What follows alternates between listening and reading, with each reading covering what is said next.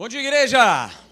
É, legal a gente estar aqui na presença de Deus. Bota aí para mim, Meire. Nós temos falado aí já há um bom tempo, né? E esse assunto, ele é maravilhoso e é o que nos impulsiona, né? A nós estarmos aqui. Por exemplo, você teve que exercer a tua fé para estar aqui hoje nessa manhã. Não é isso? Calor tremendo, aleluia. É, pastor, queria estar na beira da praia, aleluia. Ah, mas você falou, não, eu preciso é da palavra. É, praia eu vou no sábado, vou na sexta, vou sei lá que dia, mas domingo é dia do.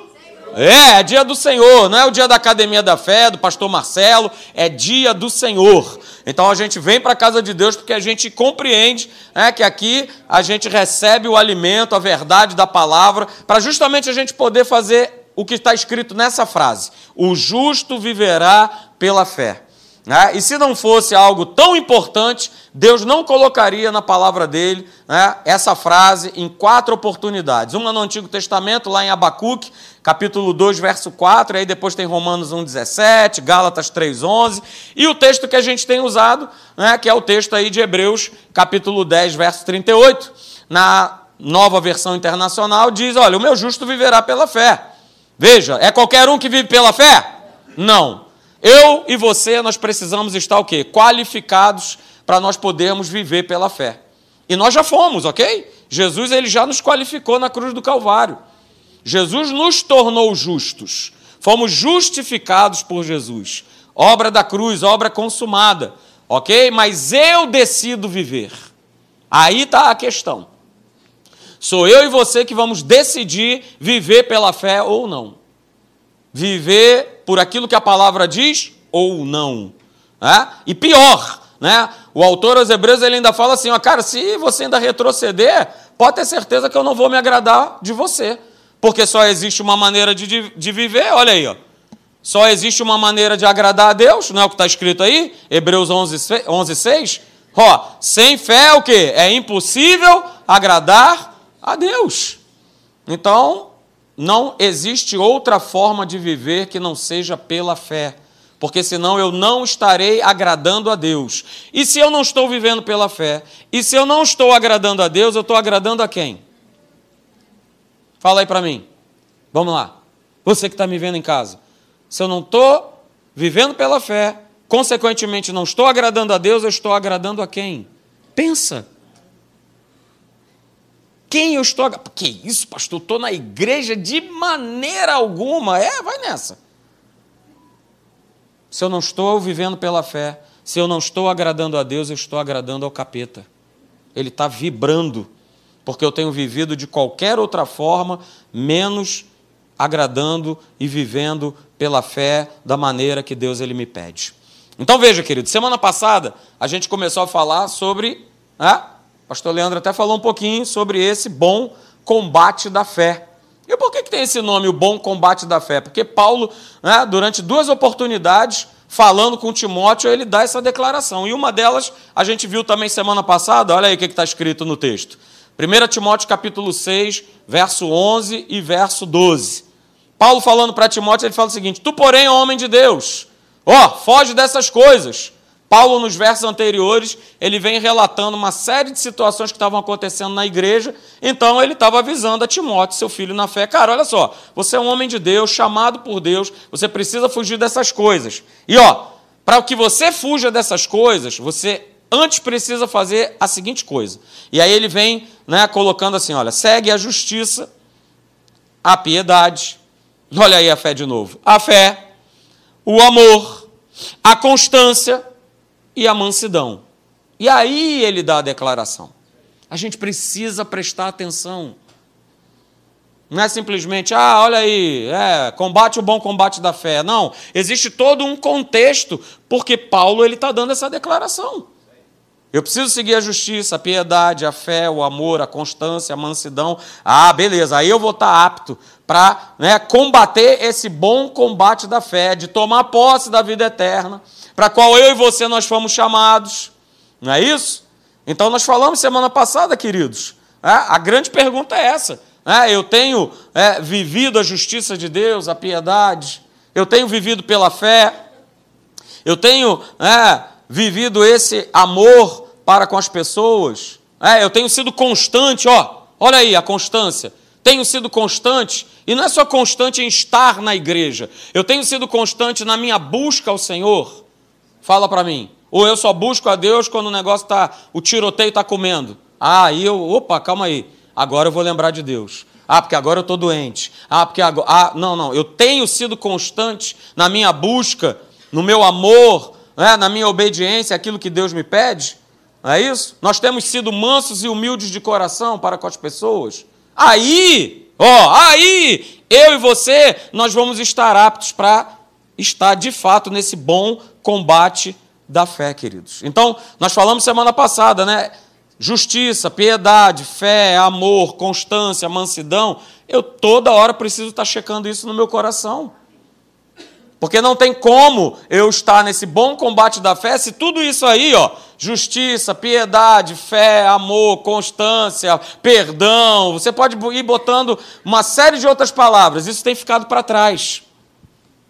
Nós falamos aqui, nós reinamos na terra, né, como novas criaturas se nós estivermos colocando tudo isso aí em prática. Ok? E aí, né, nós falamos semana passada, a gente vai dando essa lembrada aí, ó. Todas as vezes que nós escolhemos a verdade, todas as vezes que nós escolhemos a palavra, para nós vivermos, aí sim, nós reinamos e governamos. Aí sim, esse combate, ele é bem feito, ele acontece de maneira eficaz. Mas eu tenho escolhido a verdade? Eu tenho vivido a palavra? Vai pensando tudo isso. Né? E de que maneira a gente vive a palavra? Nós falamos aqui semana passada também, olha aí, Tiago capítulo 4, verso 7. Nova versão transformadora, ó. Portanto, como é que eu vivo a verdade? Me submetendo a Deus. Não existe outra forma de viver a verdade se eu não me submeto àquilo que ele me pede. Porque aí sim eu vou ter condição, você também, de resistir ao diabo. Porque eu vou resistir a ele o quê? Através da minha força? Não, eu vou resistir a ele através do quê? Da palavra. Eu já me submeti a ela. Eu já me sujeitei a ela. Então aí eu tenho condição de resistir ao diabo e ele fugir da minha vida. Então veja, falamos aqui semana passada, a base da nossa vitória é a submissão à verdade. Mas essa verdade tem que ser o quê? Praticada. Não adianta eu estar aqui domingo após domingo, segunda após segunda na Atos. Olha aí, Atos Amanhã, atenção, alunos, prova, hein? Olha aí, hein? É, vamos encerrar aí com chave de ouro, aquela provinha maravilhosa, né? Para eu te ver dia 2 de dezembro lá na Tijuca, formado, feliz da vida no nome de Jesus. Mas e aí, as verdades que eu tenho recebido, não é isso, Aradão? Olha aí, Aradão vai estar lá, olha aí que maravilha. É? Então vamos lá. É, eu tenho me submetido à verdade, eu tenho colocado essa verdade em prática, a verdade que eu ouço na igreja, a verdade é, que eu ouço é, na escola, enfim. Porque a base da nossa vitória será dessa maneira, queridos. E aí veja, né, domingo passado nós lemos Josué capítulo 7, do verso 10 até o verso 21. Falando a respeito de quê? Do povo que foi lá combater, beleza, ganhou tudo, saqueou, pegou todos os despojos, combate resolvido. É, resolvido nada. Não estava resolvido. Sabe por que, que não foi resolvido? Por conta da atitude de um homem que resolveu desobedecer a Deus. Foi tentado naquilo que ele viu, né? Olha, rapaz, que capa lindona, hein? Hum, olha só, tem ouro, tem prata. Ah, que problema vai ter se eu pegar aqui essa capa aqui, rapaz, e esconder? É? Esconder debaixo da minha tenda? Qual é o problema? Que problema vai ter? Acã, ele toma essa decisão de desobedecer é, a Deus. Ele cai né, numa tentação daquilo que ele viu. É? E tentação sempre será isso, querido. Sempre será alguma coisa agradável aos nossos olhos. É isso? Atenção, homens aí. Deus não vai te tentar com um trubufu, não vai. Não vai. Ele vai botar na tua frente é uma mulher linda. Não vai botar um trubufu, não vai. Tentação sempre será algo agradável aos nossos olhos, agradável à nossa carne. E naquele momento, Acã foi tentado naquilo que ele viu. Não é isso? Capa bonitona, olha aí, que maravilha. Capa, olha aí, aleluia. Beleza. Então, queridos, a gente falou semana passada, né? Que justamente ser tentado é uma atração né, da carne. E essa atração da carne, nós fomos tentados, nós somos tentados, né, justamente para que né, o nosso coração ele possa ser o quê? Desviado da palavra, desviado da verdade. E nós falamos isso aí. Olha a frase aí, semana passada. A tentação, ela tem por objetivo o quê? Que nós venhamos a fazer a escolha errada. E fazer escolha errada significa o quê? Eu estou indo contra a verdade da palavra de Deus. Então, tentação é isso, fazer a escolha errada. Não foi o que o Acã fez? Fez a escolha errada. Não era para ele ter pego, pego nada, metido a mão em nada, levado nada, a ordem foi, cara, destrói a turma e ponto final. Não tem que pegar nada que eu não tenha ordenado. Então, olha aí, fez a escolha errada. E nós falamos sobre isso um pouquinho semana passada também. Ó. O homem, a mulher, sempre serão tentados a fazer o quê? A escolha errada. Ou é, ou é só eu? Ou só acontece comigo? Só eu que sou tentado todo dia a fazer a escolha errada? Ou nós somos diariamente tentados a fazer isso? A reagir né, de maneira grosseira, de maneira raivosa? Somos tentados. É o cara que te fecha né, no carro lá, você é tentado a fazer o quê? Ô, oh, meu irmão, paz do céu. Que coisa linda, hein? Oxa, lindo, hein? Puxa, que fechada gostosa. É isso que você faz? Ou que você é tentado a fazer? Ah, não, pastor, isso é só com você, né? Você que fica furioso, né? Querendo sair do carro. É só comigo, né? Então a gente sempre é tentado a fazer a escolha errada. Nós sempre somos tentados. E nós vimos semana passada, olha aí, é, segura, peão. É, o que mais mexe com o homem em termos de escolhas erradas é, é a tentação que é constante em cima da nossa carne, em cima de duas áreas que são básicas, queridos. Nós falamos sobre isso semana passada. É a tentação do querer ter e a tentação do querer ser. Isso mexe com cada um. Querer ter e querer ser. Querer ter mais recursos, mais posses, mais poder, mais influência. Né? Querer ter, querer ter. Né? Ou também a tentação do querer ser. Não é isso? A vaidade, o orgulho, a soberba, o status, a superioridade. É aquele hino que a Luciana cantava lá, ah, lá atrás na igreja dela, né? Eu sou o sol, sou eu que brilho, ou eu que tenho que brilhar, porque eu quero ser, eu quero aparecer. Eu sou o sol.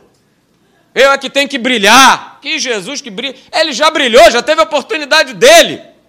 Agora quem brilha sou eu. Sabe, queridos, nessa questão do querer ter e do querer ser, né, nessas tentações, portas ilegais serão abertas. E aí, mais uma vez, eu vou escolher se eu vou entrar por essas portas ou não. Ó, falamos sobre isso semana passada. Quais são as portas ilegais aí no querer ter? Né? É o roubo, é a ganância, é a corrupção, é a promoção a qualquer preço. Não é isso? Ei, pastor, tiver que passar por cima, eu passo por cima e acabou. Primeiro eu, mas minha família, o cara ainda justifica com tudo, né? Não, é minha família, pastor. Estou defendendo o meu. É? Beleza. Ó, suborno. Ah, pastor, todo mundo faz. E aí eu vou ter que falar para você a frase que eu falo para minha filha. Qual é? Você não é você não é todo mundo. Mas por que, que a gente abraça isso? Ah, pastor, todo mundo faz. É só 10%zinho, que é isso? Aquele famoso jeitinho, né? Senão a coisa não anda, pastor. Ó, senão a coisa não flui. Legal. É isso aí. Mas como é que eu vou lutar esse bom combate da fé se eu tenho entrado por essas portas ilegais? Como é que eu vou viver pela fé se eu tenho entrado por essas portas de ilegalidade? Veja, queridos, nós não somos perfeitos. A gente começa, comete falhas, erros. Eu vou falar um pouquinho sobre isso nessa manhã. Mas uma coisa é eu ter consciência da prática do pecado e estar tá ali, ó, felizão da vida. Então tome cuidado, essa é uma porta, são portas ilegais no querer ter. E no querer ser, quais são as portas ilegais? Nós falamos aí domingo passado. O que, que é? O orgulho, a prepotência, a arrogância, a soberba, o pensar que é melhor do que os outros. Está pensando que está falando com quem, Heraldão? Pensando que está falando com quem, meu camarada? Ó, sou isso, sou aquilo, sou aquilo outro, ó. Não, não acontece isso. É o que a gente mais vê na televisão. Sou desembargador. Ó, sou não sei o que federal. Beleza. Opa, então eu estou vivendo fora da palavra. Porque isso aí é uma grande tentação que cada um de nós a gente sofre. Pensar que é melhor que os outros. Uma falsa imagem, né? E que tudo não passa de uma mentira. Nós falamos sobre isso domingo passado e nós terminamos com esse texto aí, ó para você poder meditar. 1 João capítulo 2, verso 15 até o verso 17. Olha o que está escrito: Deixem de amar este mundo mal e tudo o que ele lhes oferece.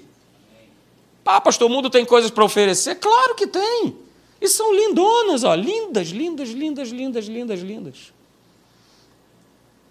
Mas eu tenho amado esse mundo, porque se eu tenho amado esse mundo, o querer ter e o querer ser estão em alta na minha vida. E esse livro aqui, ó, está em baixa, ou ele nem sequer existe.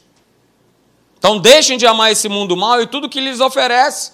Pois quando vocês amam estas coisas, ó, olha aí, o querer ser, o querer ter, vocês mostram que realmente o quê? Não amam a Deus.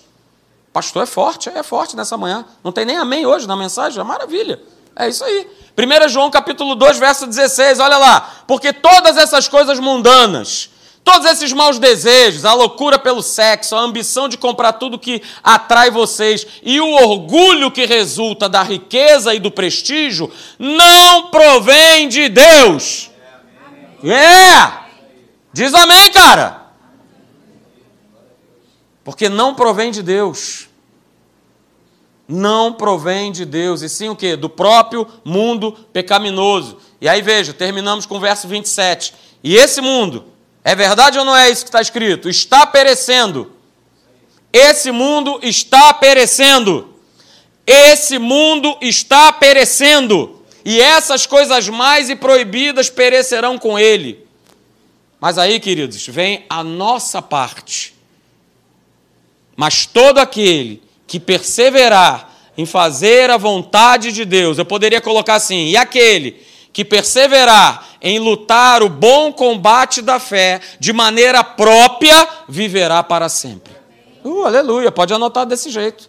Aquele que perseverar em lutar o bom combate da fé de maneira própria, viverá para sempre. Existe uma maneira, queridos, nesse combate. Então guarda esse texto, a gente terminou com ele no domingo passado. E aí, gente, é o seguinte: o que a gente precisa entender nessa manhã, né? E o que a gente precisa colocar no nosso coração é isso aqui, ó. Um erro, ele não define a nossa vida, mas a prática do erro define. Errar, nós erramos, nós falhamos. O problema é a prática do erro. Um problema é a prática consciente desse erro. Eu estou achando que estou na igreja, sou da academia da fé, pô, problema nenhum. E às vezes nós, eu converso com o pastor Hélio, a gente se pergunta e se indaga o seguinte, né? Poxa, como é que é essa palavra, que é uma palavra genuína, descontaminada, abençoada, as pessoas ainda assim, é porque elas não querem viver esse bom combate da fé. É uma decisão e que na maioria das vezes é consciente de continuar na prática do erro. E aí, queridos, você pode exemplificar o que você quiser. Uma coisa é eu errar no momento em que eu falo mal de uma pessoa, de um irmão, de alguém. Outra coisa é eu viver constantemente falando mal das pessoas. Ah, isso está te definindo. Sabe o que, que te define? Você que faz isso, você é um fofoqueiro. E aí a gente pode pegar vários exemplos. O erro não vai definir, não vai mesmo, mas a prática vai definir. E vai arrasar com a tua vida. Porque, queridos, veja, o problema não é errar, mas o problema é continuar consciente na prática desse erro. Eu vou repetir: o problema não é errar, o problema é continuar conscientemente na prática desse erro. Olha só, guarda isso, essa frase que eu vou colocar nessa manhã. No nome de Jesus, por favor, anote, tira foto, medita durante essa semana, guarda essa frase.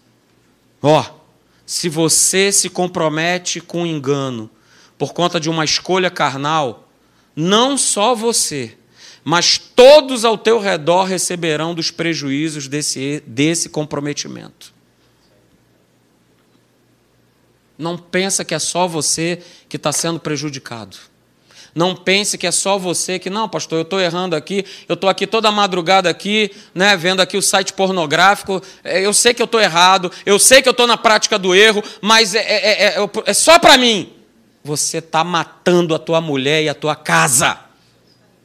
Todos vão receber, todos vão receber. Ninguém vai ficar de fora. Todos vão receber por conta dessa escolha. Entenda isso, por favor, nessa manhã, no nome de Jesus. Servir a Deus é algo muito sério. E nos tempos que a gente está vivendo hoje, a gente não pode ficar nessa, achando que o meu comportamento não atinge ninguém. Vai atingir, vai arrebentar. Então, se eu me comprometo com engano, Volto a dizer, queridos, a frase anterior é essa aqui, ó. Um erro não vai definir a minha vida, mas a prática vai. Então, se eu me comprometo com essa prática, se eu estou escolhendo essa prática, entenda, você não vai ser só você que vai viver no prejuízo. Todos que estão ao teu redor vão receber desse prejuízo. Todos. Porque se eu estou na prática do, do, do adultério, se esse adultério, quando ele vier à tona, você pode ter certeza que toda a família vai ser destruída. Tudo vai ser devastado, tudo vai ser arrasado. Se eu estou na prática da mentira, quando essas mentiras começarem a vir à tona, toda a tua casa vai ser comprometida, toda ela vai ser arrasada.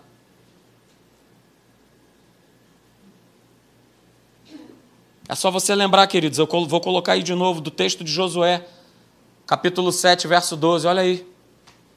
Que é mais claro do que isso. Josué capítulo 7, verso 12, na Bíblia Viva. Por isso o povo de Israel está sendo derrotado. Por isso, por quê?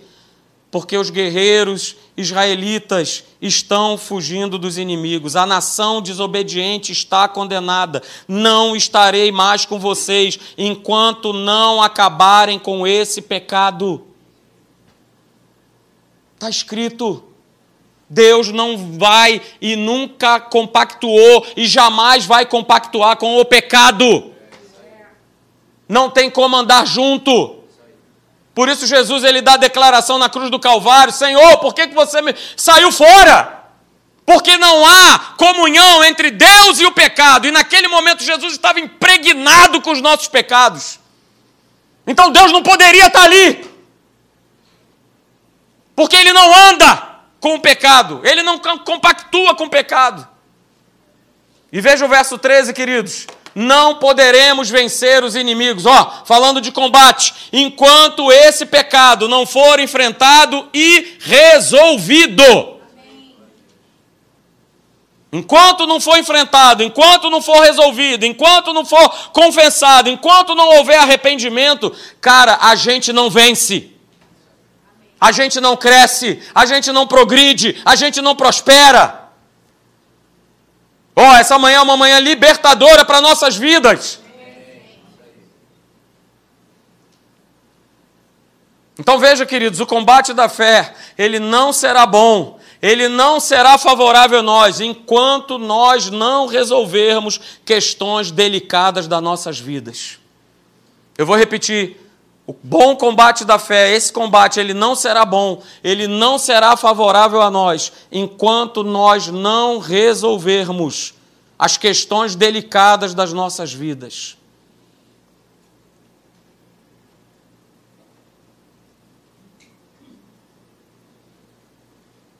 E eu não sei se você tem percebido, né, mas lá na Tijuca o pastor Hélio, ele tem falado muito a respeito desse livro aqui. E eu tenho certeza que quando acabar o culto você vai procurar por ele. Chamado A Batalha Final, Rick Joyner. E eu vou ler para você aqui alguns, algumas frases que estão aqui nesse livro. para você poder perceber o quanto é importante nós guardarmos a nossa mente, nós guardarmos o nosso coração. Porque o que nós vamos ler aqui, que são frases desse livro, que já foi lançado, né? Pelo menos a gente tem esse livro, deve ter o quê? Uns 15 anos já com ele por aí. Isso aqui, por exemplo, já é uma nova capa. A capa não era assim. Ele foi reeditado. E aquilo que nós lemos há 15 anos atrás, ou 20 anos atrás, eu não sei quando é que ele foi lançado, está acontecendo hoje, dentro da igreja. Então, se você não tem esse livro, passa lá na livraria e compra esse livro. Porque eu não tenho como estar, nem você, vivendo esse bom combate da fé se eu estiver passando por isso aqui. Então eu vou ler com vocês algumas frases do livro da Batalha Final de Rick Joyner, para você poder entender qual é o momento que nós estamos passando. Veja, o exército demoníaco. Isso é uma visão que ele tem, tá? Isso, tá, se eu não me engano, está logo no início do livro. O exército demoníaco, ele era tão grande que se estendia até onde a minha vista alcançava. Ele tinha divisões que se separavam uma das outras cada uma das quais carregava uma bandeira diferente. Ele está falando do inferno. Uma visão que ele tem. Deus abre os olhos do Rick Joyner. E veja, as principais divisões, elas marchavam com as bandeiras, olha aí. E eu estou destacando, queridos, quais eram as bandeiras que esse exército das trevas eles marchavam.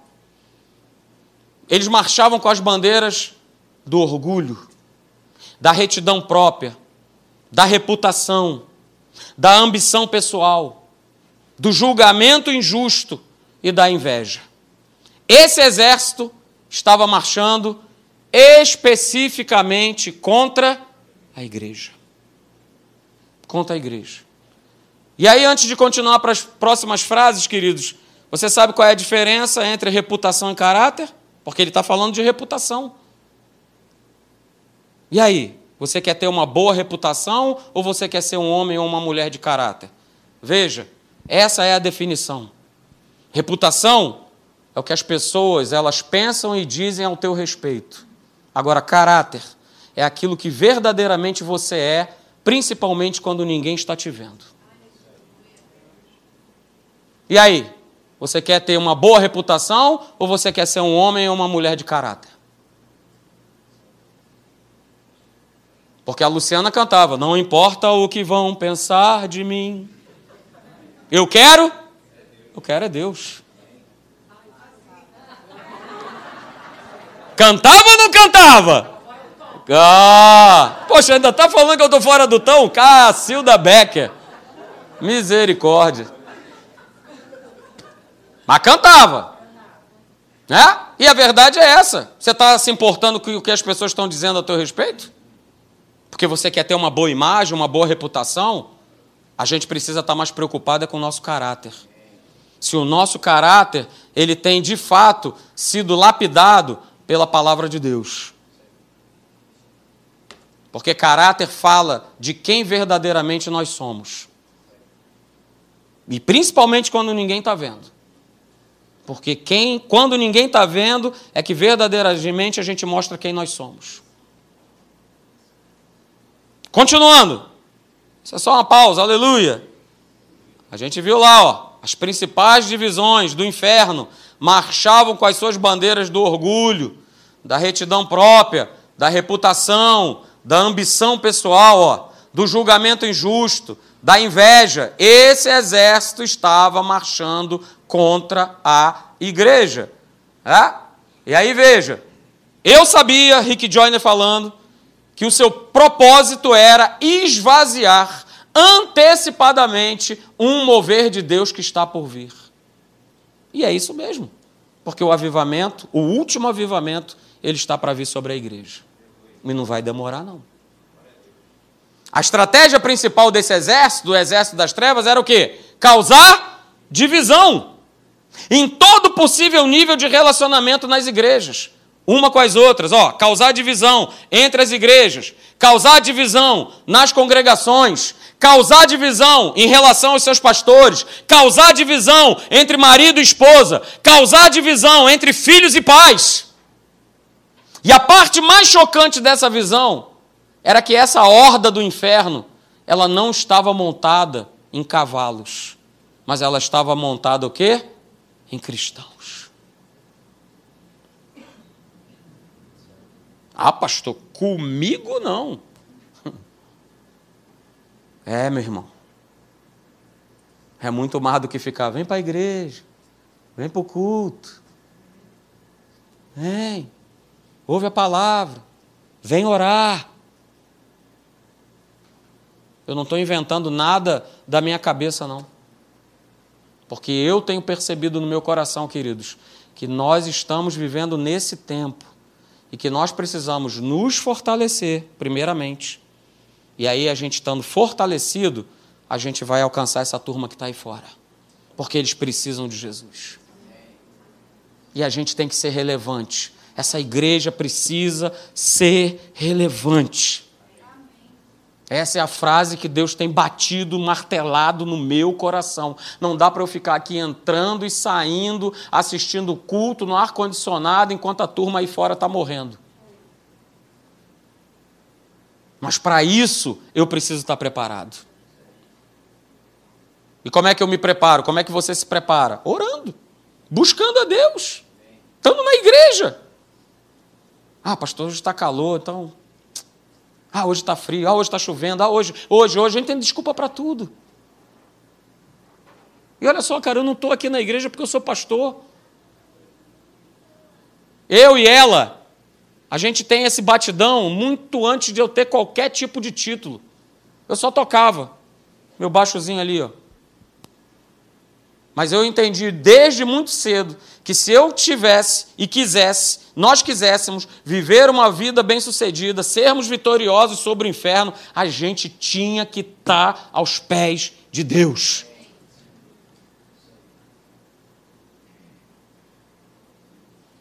Então veja, queridos, ele quer causar divisão nas igrejas, nas congregações, no meio da, da liderança, entre marido e esposa, entre pais e filhos.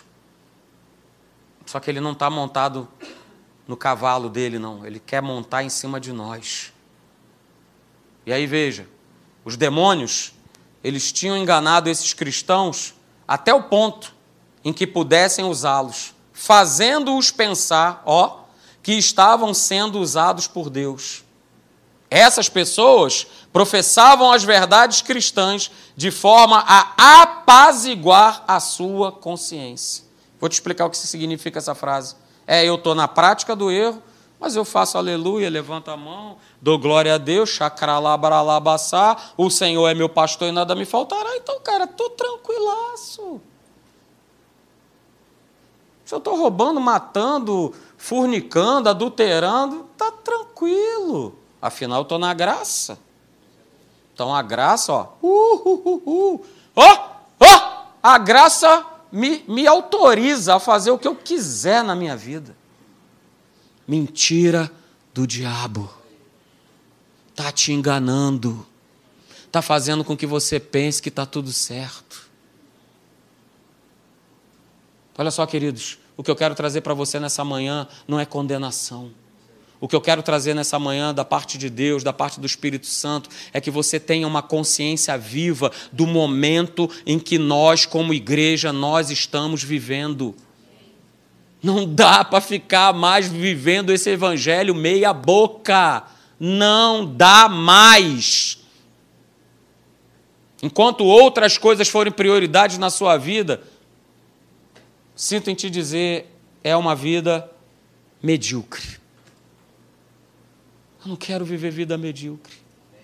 Quero ver paralítico andar, cego enxergar, surdo ouvir, o cara ser curado de câncer, pegar lá na hora da oração, cuspir lá aquele tumor para lado de fora. É isso que eu quero ver. Eu quero ver as pessoas se, se entregando a Jesus, abrindo seus corações, se, se entregando a Ele. Essa é a minha paga. Essa é a minha alegria. Essa é a minha felicidade. Que nem João fala de Gai. Cara, eu estou felizaço. Estou felizão, cara, porque eu estou vendo que você está andando na verdade. Eu estou vendo que tu está sendo bem sucedido, que tu tem vivido na cura, na prosperidade. E ó, a turma que está te seguindo também está nessa. Que alegria, que alegria. Então veja, queridos, o inferno vai querer fazer, ou tem feito, as pessoas pensarem que elas ó, estão sendo usadas por Deus, que elas, porque sabem meia dúzia de versículos, está tudo certo, eu vivo a vida do meu jeito e tudo bem. Pensa nessa manhã. Deixa o Espírito Santo falar com você nessa manhã. E veja, a última frase. Mas elas viviam envolvidas com as trevas. Era visível que o poder desse exército dependia do acordo que esses cristãos faziam com os caminhos do mal. Pastor, de maneira nenhuma. Jamais vou te negar. Jamais vou te deixar. Mas eu preciso lembrar que está escrito lá em Efésios capítulo 4, verso 27, que eu posso dar lugar ao diabo.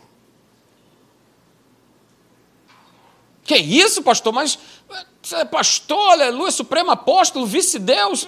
Não, de maneira alguma.